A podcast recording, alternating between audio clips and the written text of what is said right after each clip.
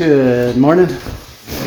I uh, forgot one of the announcements, which I think might be the most amazing announcement. Uh, so we're going to have uh, river baptism Sunday, July 9th after church. And Isaac is taking the lead in rendering the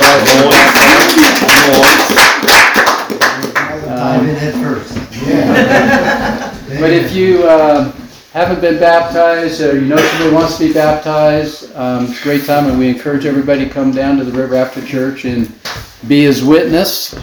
God calls us to be witnesses of those who stand before people and say, "Jesus is my Lord and Savior." Um, I do want to tell you, Marcy, that you know sometimes our people that are baptized do have that lightning experience because one time we were doing uh, baptism down the river and it was lightning and thunder.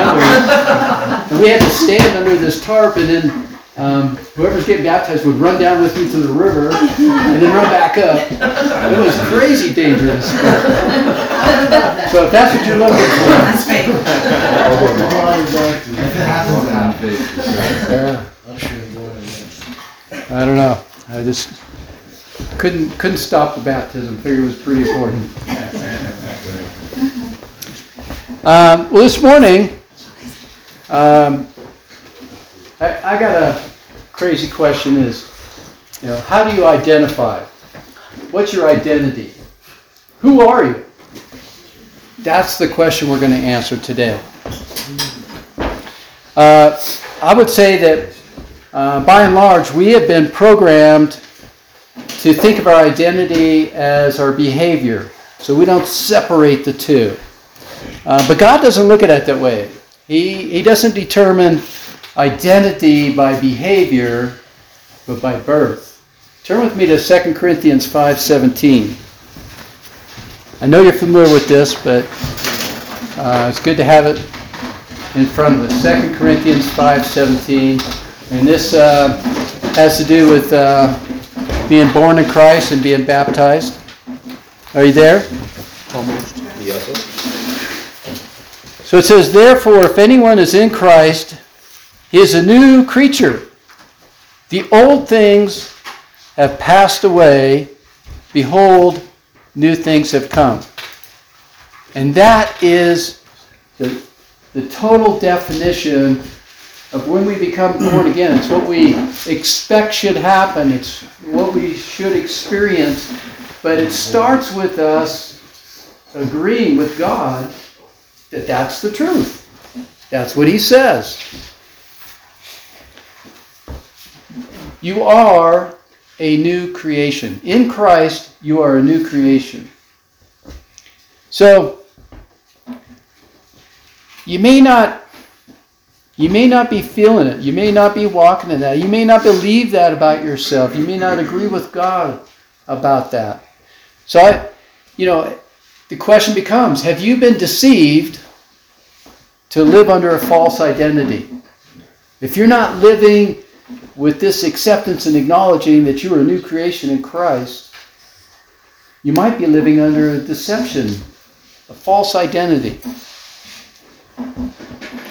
Um, you know, another question Have you let your behavior or your sin become your identity?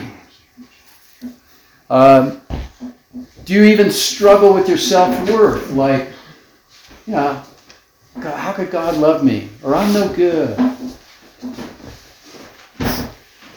Do you see yourself as nothing more than a saved sinner trying to serve God? You might even begin to identify or continue to identify as one of your sins when you're asked or prompted.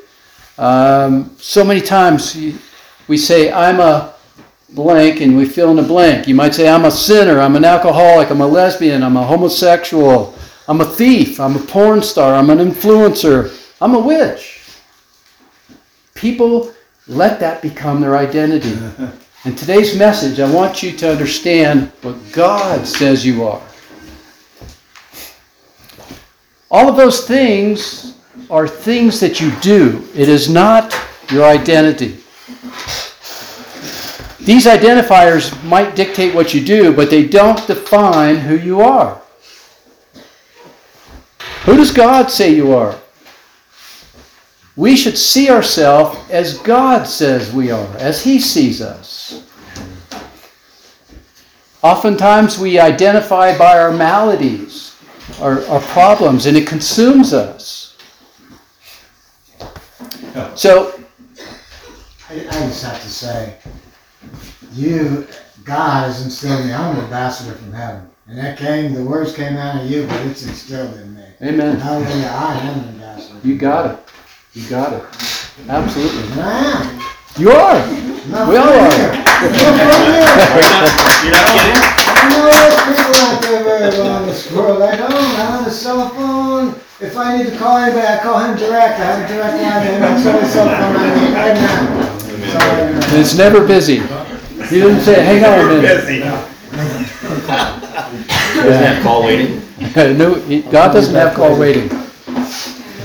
But um, the reason why this is important, you must know who you are in Christ if you want to change what you do.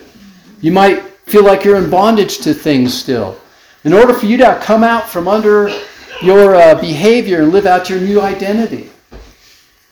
So, as a born, a, born again Christian, get this you are a saint. God says that you're a saint. You don't have to die and have a statue made for you. You're already a saint. Um, and that's because Christ is at the center of your being. We talked about that last week. We, we're going to keep that up until it just becomes second nature. And some may ask, well, then why don't I act like who I am? Why do people who are holy act unholy? Why do many Christians struggle with their sins, constantly trying to overcome them? You know, if all of this is true, God, why is this happening? And here's the answer. It's because they have believed a lie. A lie. As an illustration, imagine a, uh, the king decreed that a pardon would be extended to all the prostitutes. Wouldn't that be good news for you if you were a prostitute? You wouldn't have to worry about avoiding the law or having a criminal record on your job application. It'd be good news for you, but it wouldn't necessarily be motivation for you to change your behavior, change your life. Now, suppose that in addition to that pardon, the king asked you to be his wife. Now, would, would that give you a reason to change your life? Absolutely. Who wouldn't change a life from being a prostitute to a queen? The queen of the king. Gaining a new identity as a queen instead of a prostitute would be motivation to abandon being a prostitute. So, this is just an illustration, but let us think about how it applies to our change, our new identity, how we went from where we were to who we are today.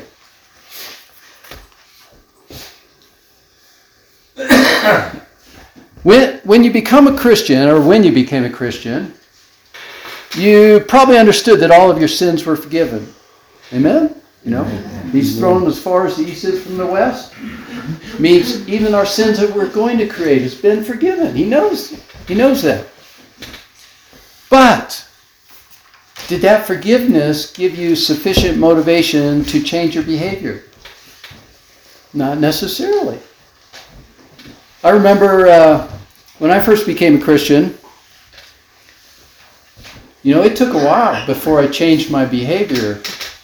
But it, I kept um, seeking God, and the Spirit working in me caused that to happen. Sometimes it happens immediately, and other times we take a while before it happens. So understand this when you become a Christian, when you become born again, you have a new identity. You are now the bride of Christ.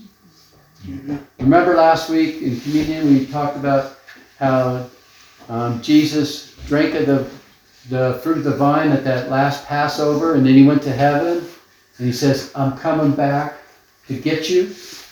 He was showing them in no uncertain terms that covenant that he was making. Uh, turn with me to Ephesians 2:10. So just go to the to the right in your Bible a few books to Ephesians 2:10.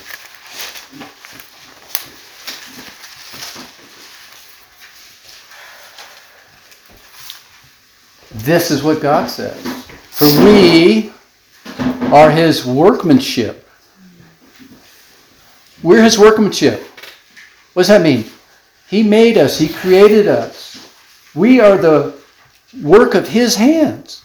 We are his workmanship in Christ Jesus for good works. So God has a plan for us, for our life, as he's drawn us into his kingdom, into his family. Because it says, which God prepared beforehand so that we would walk in them. He prepared them even before we became a Christian. And now we are to walk in them.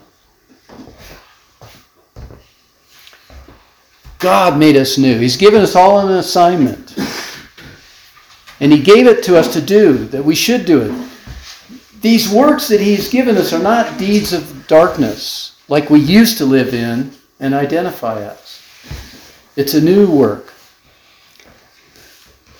Here's, here's the thing we all have to remember and accept our past is not our identity. Right? Our past is not our identity. Turn with me to Romans. Go to the left again, chapter 4.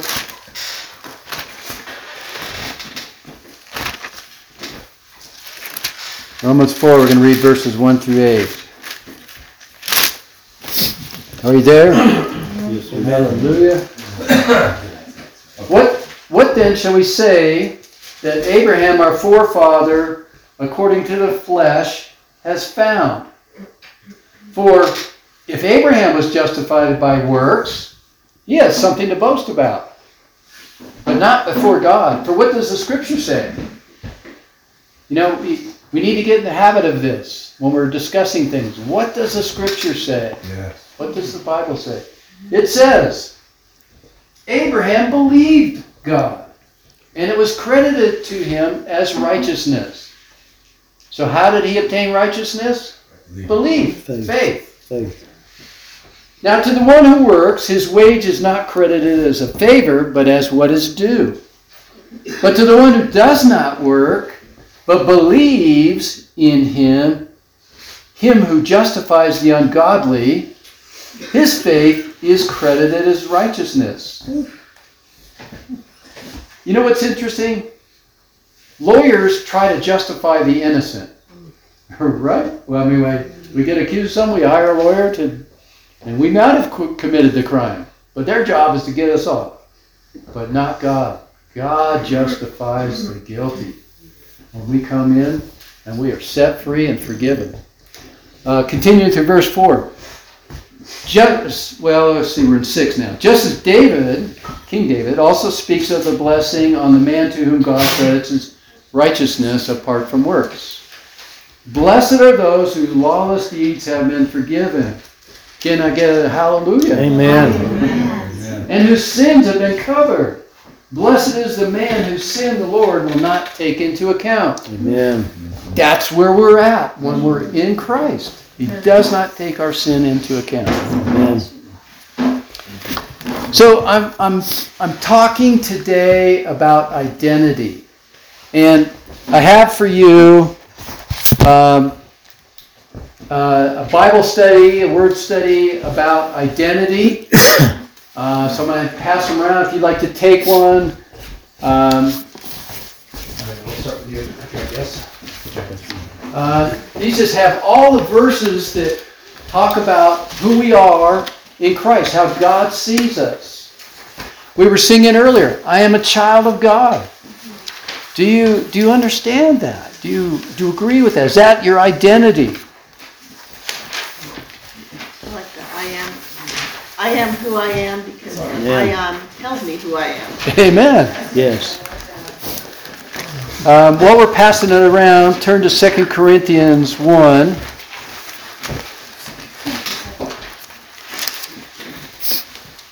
Second Corinthians 1, and we're going to begin with verse 8.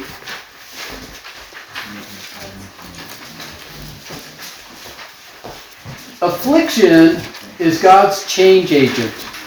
So often, we don't change until some trouble comes into our life. Amen. I, I, I love your testimony, and I just see that so powerfully working in your life. I know it's impacted you, but all of us, you know, we, we, uh, when things are going easy, you know, we figure, well, why change? I mean, things are going pretty good. But when trouble comes, and we cry out to God, that affliction could be that change agent that really draws us closer to Christ. God's been hearing me a whole lot in the last couple of days at work. Been some bad days. All right, so we're in 2 Corinthians chapter 1, verse 8. For we do not want you to be unaware, brethren, of our affliction which came to us in Asia, that we were burdened excessively. So this is Paul writing to the church in Corinth, and he's using his testimony of the afflictions and the things that he had to struggle through. It was beyond our strength so that we despaired even of life. Indeed, we had the sentence of death within ourselves so that we would not trust in ourselves, but in God who raises the dead. You can see why your testimony, I'm, I'm sitting back and, oh, she doesn't even know. But in God who raises the dead, who delivered us from so great a peril of death, and he will deliver us. He on whom we have set our hope, and he will yet deliver us. You might not have been delivered from your afflictions yet, but have faith, believe, pursue. He will deliver us.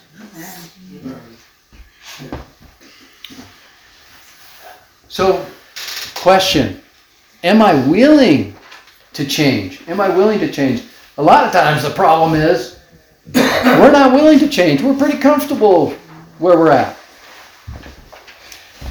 You might even say, I can't change. That's impossible.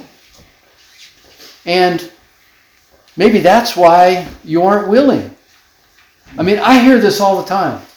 I can't change. I'm stuck this way. Um, you don't know my circumstances. I can't. And I say that's defeatist. It's a lie. And basically, it's refusal. It has to start. If, if you feel that you can't change, you don't want to change, ask God to give you the want to.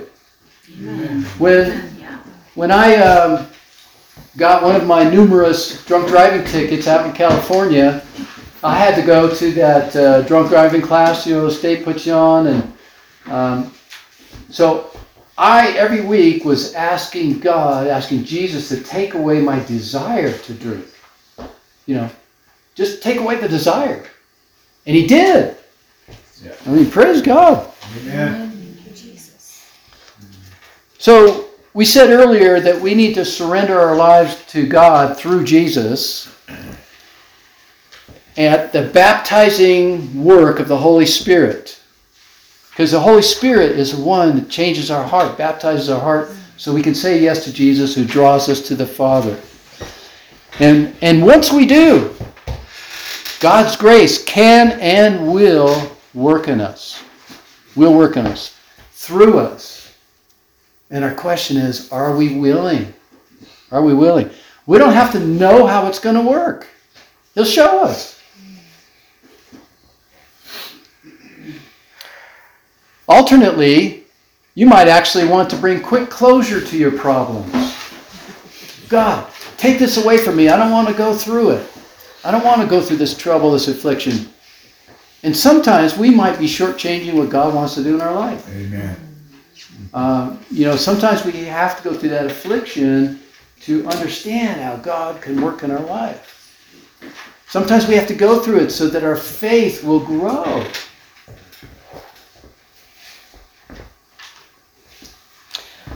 So again, your past is not your identity. We said last week that God will allow you to have burdens greater than you can bear so that we will not trust in ourselves and we'll trust in God. And that's what we just read. Even Paul, who we think, you know, he probably had no troubles at all. No, he had to go through all of that. Why did Paul have to go through that? I mean, but he did. And he had to go through it. And, and now we can read about his faith and about his testimony and inspires us, causes us to believe in these things. I, I got, I thought, well, my understanding of upbringing was God doesn't give, you, give anybody something that they can't handle. And, and we say, no, that's not right. That's Yeah. not what the Bible says. Yeah. He says, He will be with you as you go through them.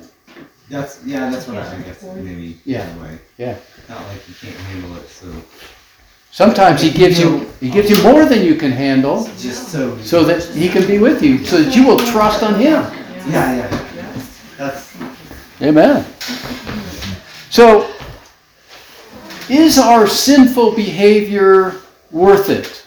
You know, in light of grace, we say, well, if I sin, you know, I still, I still go to heaven. I still have eternal life. And to that, I say, well, let us ask Lot when we get to heaven if it was worth it. okay. Um, turn with me to 2 Peter. So go to your right, um, towards the back, go past Hebrews and James. You'll get to 2 Peter eventually. 2 Peter chapter 2, verse 4.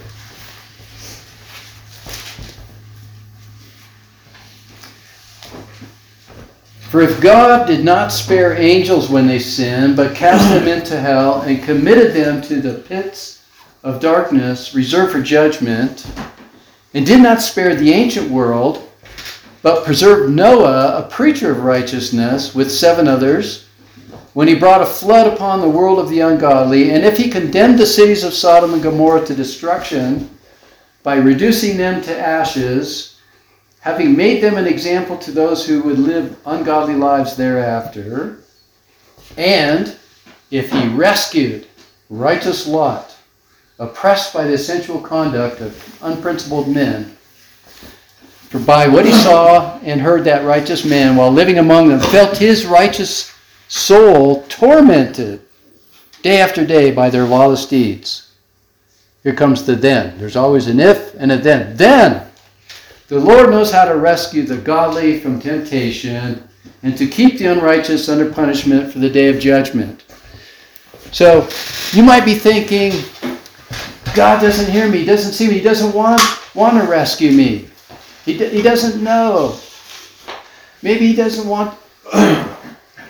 right here, Peter is saying, God knows the difference. God, if God can contain um, evil and unrighteousness, he can also save those who are under that bondage, who are under that trouble. So we have to believe that God can do what he says he can do, what he wants to do. So sometimes our resistance of being willing to change is because we're thinking God can't or won't. But he's stating right here, he has the power, the ability, the desire. Thou our unbelief. Yeah.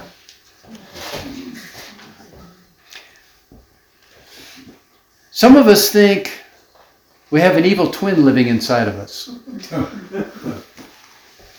And and that one is making all the bad decisions. But we don't. Um, we don't have the life of Adam and the life of Jesus living in us. Yes, we have flesh that wants to do what it wants to do. Here, amen. But we have the Holy Spirit willing to give us the power to say no. Oh. We not, may not be able to say it on our own because our flesh wants what it wants, Oh, but the Holy Spirit can give us that strength. You know, we we always we know that even as Christians, we can sin. But God has said, just confess your sins to me and you are forgiven. Boom, bam. No questions about it. So, too often, we wrongly believe that in order to become the person we ought to be, I need to change the things that I do to prove my holiness, to be accepted by God. And he said, No, no. Love me. Come to me. Let me do it in you. Let him do it. And as we look at others, it's not our role to change people's behavior. I know we want to, we think it ought to happen, but that's not our calling. Our calling is to lead them to Christ so they change their identity. Identity has to be changed first, and Christ can come in. We all know Jesus was a friend of sinners. So let us determine to be Jesus in the midst of the circumstances that we find ourselves in. To love those and serve them and, and encourage them and, and let them know, wow, Jesus has got some good stuff for you. So if the old man has died, if the old man has been crucified, why do we still behave that way? Well, the fact of the matter is, we still have the ability to sin in us. That's the flesh. And I believe in Romans 7, that's where Paul calls it the power of indwelling sin. So, just because uh, we're born again and we begin to have this desire that we don't want to sin, we still have to realize there is the battle going on. But we just have to turn our faith and our eyes and our devotion and our heart to the one who has won, who's already overcome. So often, we have discussions about someone who backslides and they're walking in their, their old ways. Um, they seem to have fallen away, and we want to know is that person still saved? We come up with these great stories and exceptions. Is that person still saved? And, you know, we can have the, a, a discussion, get going back and forth, but then we're trapped. The reality is that's the wrong question. Is that person still saved? That's the wrong question. We, we have not been given the authority to judge that decision. But it's the wrong question.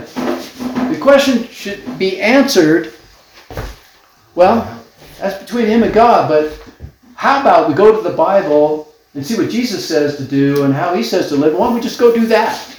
Let's let's eliminate the question. Let's follow Jesus. We shouldn't want to get to the point in our life where we're testing God. So, again, your identity is changed once you surrender to Jesus. Your identity is changed. you know, your behavior isn't necessarily changed right there, but it's God working in and through us over time that will cause it to change. You know, once you agree that you're an ambassador of heaven, man, you're out there ambassadoring. right? So, you know, this is a liberating truth. When, um, when we're saved, we're all right in God's book. We're all right in God's book. He loves you. Um, at this point, when we're saved, we need to be determined to live out our identity as Christ tells us, as God says we are. Know that God, Christ is our life. We're not just serving for Him, but He is our life. We are his possession. So we have grace unto a new identity. Amen. Amen. Amen. All right. So you got anything to add in? Any questions and com- comment. Um, I've heard uh, sermons or talks on the sin that dwells within us.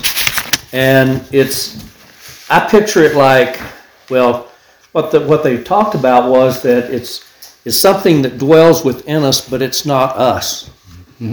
And I always think about in the Matrix, the original Matrix, and Keanu Reeves is in the back seat of that car, and that centipede-looking thing goes in his belly button. You know, to me, that's like the sin that gets inside of us, but it's a separate creature within us that is uh, that's dwelling within. And I think a lot of it has to do, and just the part of Grace Walk I'm reading right now has to do with what we focus on. During the day, do we do we focus? If we focus on, oh my gosh, I'm a sinner and I did this and I did that, and God's not going to love me, and all this, we're under the law all the time because that's where our attention is that we're doing wrong instead of spending our time in relationship with Jesus. Uh, and so we, if we focus, it depends a lot on our focus, what we're focusing on. Sorry, I don't mean to get into a sub sermon there, but anyway, Well, so part of that's just like staying busy, you Yeah. know, so we don't focus on it. Is Uh-huh. what you're saying? So just yeah, well, not just staying busy, but focus like focus on the good things. Focus on yeah, on what we can do for somebody. Focus on That's kind of why What we he did for are us. talking so much about reading our Bible. Because then we're putting our focus on what God is saying. Yeah. Focus on this. Yeah, your identity. that's right. Just Amen. go through those this week. Uh, Amen. Look up all those verses and read a little before and after. It's amazing. There's a, there's a lot of uh, memory to fill in our brains. You know, I, I uh, recently heard that we have like eighty thousand thoughts a day. Just picture, you know, what those could be. You Yeah. know, are they mostly negative? Or are you fighting off the enemy? Or are we, uh, you know, getting encouraged? Right. Uh, I think, was that you raised your hand? Hilda? Yeah, it's just praising Jesus for homework. I like it. See you, man. Um, so God, you know, speaks through us with the Holy Spirit and gives us our convictions. Um, he doesn't want us to try and be better Amen. than someone else that, you know, can recite and remember every Bible verse and this and that. God just wants us to be better than what we were. He wants us to improve on our lives daily. Good one. And I do like um, that first scripture kind of describes me to be salty. Oh no, to be salt of the earth.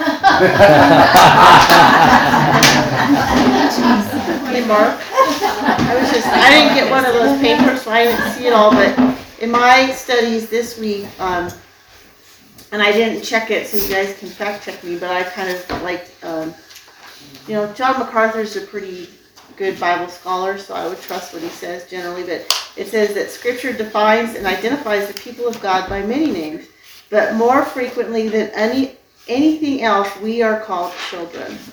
Children of promise, children of the day, children of the light, beloved children, dear children, and children of God. So as believers, we can rejoice, rejoice in the wonderful truth that through Christ we have become God's own children, adopted through grace. So our identity is a child Amen. of God. Amen. Amen. Amen. So, what I want to encourage you to do is, um, as you go through that study, you know, adopt one of those statements as your answer when people ask, you know, who you are. So that you have that just at the tip of your, your tongue. And, Glad and you asked. Thanks. Because then we begin to have our focus in the right direction. We think about ourselves properly. And, and when Satan starts tempting you with these other, the bad things and trying to uh, put you down, you can say those same words back to him. It's okay. Nobody's going to wonder if you're sane or not. Just But they do. Exactly. All right. Well, praise God. Why don't we uh, gather around and pray for one another?